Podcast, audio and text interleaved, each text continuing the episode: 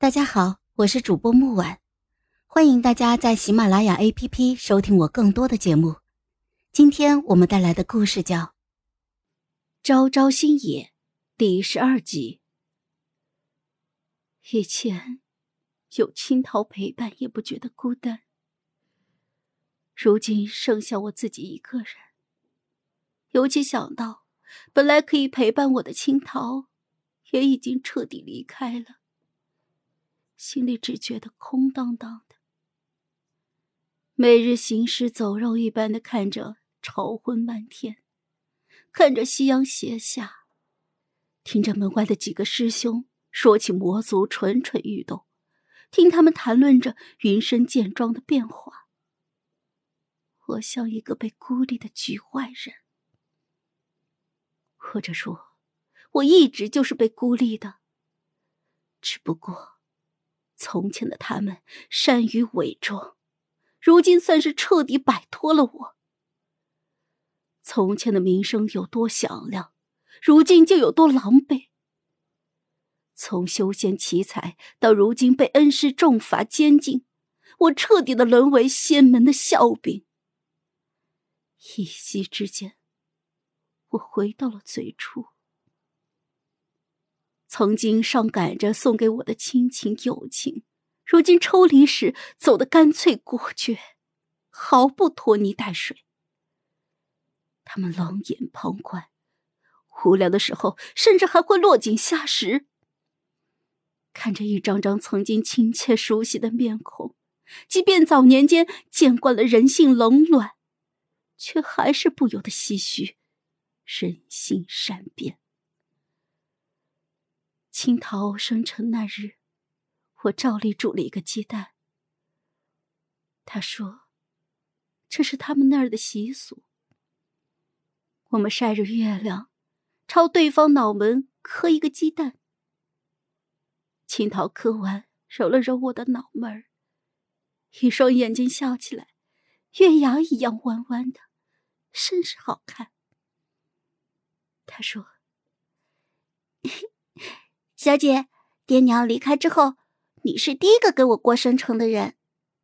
只要你别嫌我烦，以后啊，每年生辰我都陪你过。小姐，你是我唯一的亲人了，我不想看你不开心。等我存够了钱，小姐跟我一起离开这里吧，我照顾小姐。去年今日，我们还依偎着坐在一起。如今只剩下我一个人了。打开了青桃平日里珍视的存钱盒子，里面一袋一袋分开装的碎银，不知他是从哪儿赚来的。除了银子，连用途他都规划好了。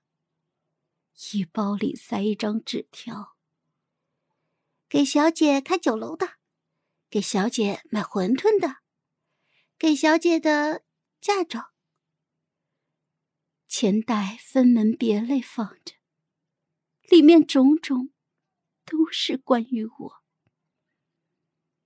青桃一直都在计划着带我离开，而我却从来没有认真的了解过她的想法，从来没有过的心痛。那么好的青桃，是我对不起她。素华真人设在清雅轩的结界，对我而言不甚牢固，闯出去也只是时间的问题。可是，抵不过风速难缠，我的每次异动都会被他最先发现。第一次被他追上，在我的预料之中。那次本就是心血来潮，破罐子破摔，伤了几个守门的，闹出的动静有些大。他火急火燎地追上来时，远远的我便感受到了汹涌的怒意。你这么做有什么意义？如果不是师父可怜你，你连个栖身之所都没有，为什么非要逃走？我平静地看着他。风素，虽然你们都觉得我不配拥有一切，可我是一个活生生的人，有谁会心甘情愿一辈子困在一个地方，像个犯人一样被看管着？尤其想到青桃就死在云深。你觉得那里还有什么值得我留恋的？可你不是说喜欢我吗？为什么不愿意留下？以前确实是喜欢，不过好像是很久以前的事情了。后来几次出逃，我是在模拟路线，认真规划，尽力确保一次成功。凭着我这身本事，但凡云深见庄换一个人抓我，定然是无功而返。可偏偏每次都派风速。最后一次被他抓到，是我第一次正式按着预定的路线出逃，也是自出逃以来被他追得最久的一次。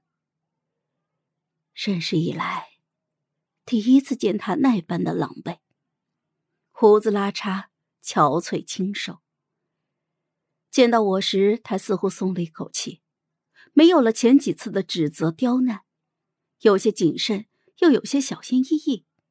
昭昭，这次我找了你好久。我站在几步之遥的地方看着风速，许久不见，又消瘦了一圈，满身风霜，愁容满面。但是我不再觉得心疼，很是厌烦。你害得我也躲了很久。他伸手想要拉住我，最后又小心翼翼放了下去，语气中似有妥协。跟我回去，这次回去我好好和师父商量，不再像看犯人一样囚禁着你，好不好？哼，看来你一直都知道他们是怎么对我的，那为什么还要让我回去？如果我不在，他就不用担心了，也不用时刻的防着我伤害苏灵儿。他放心，我解脱，不是两全其美吗？最终这个问题没有答案。好了，本集故事就到这儿，我们下集见，记得订阅和点赞哦。如果你有喜欢的故事，也欢迎在留言区告诉我们。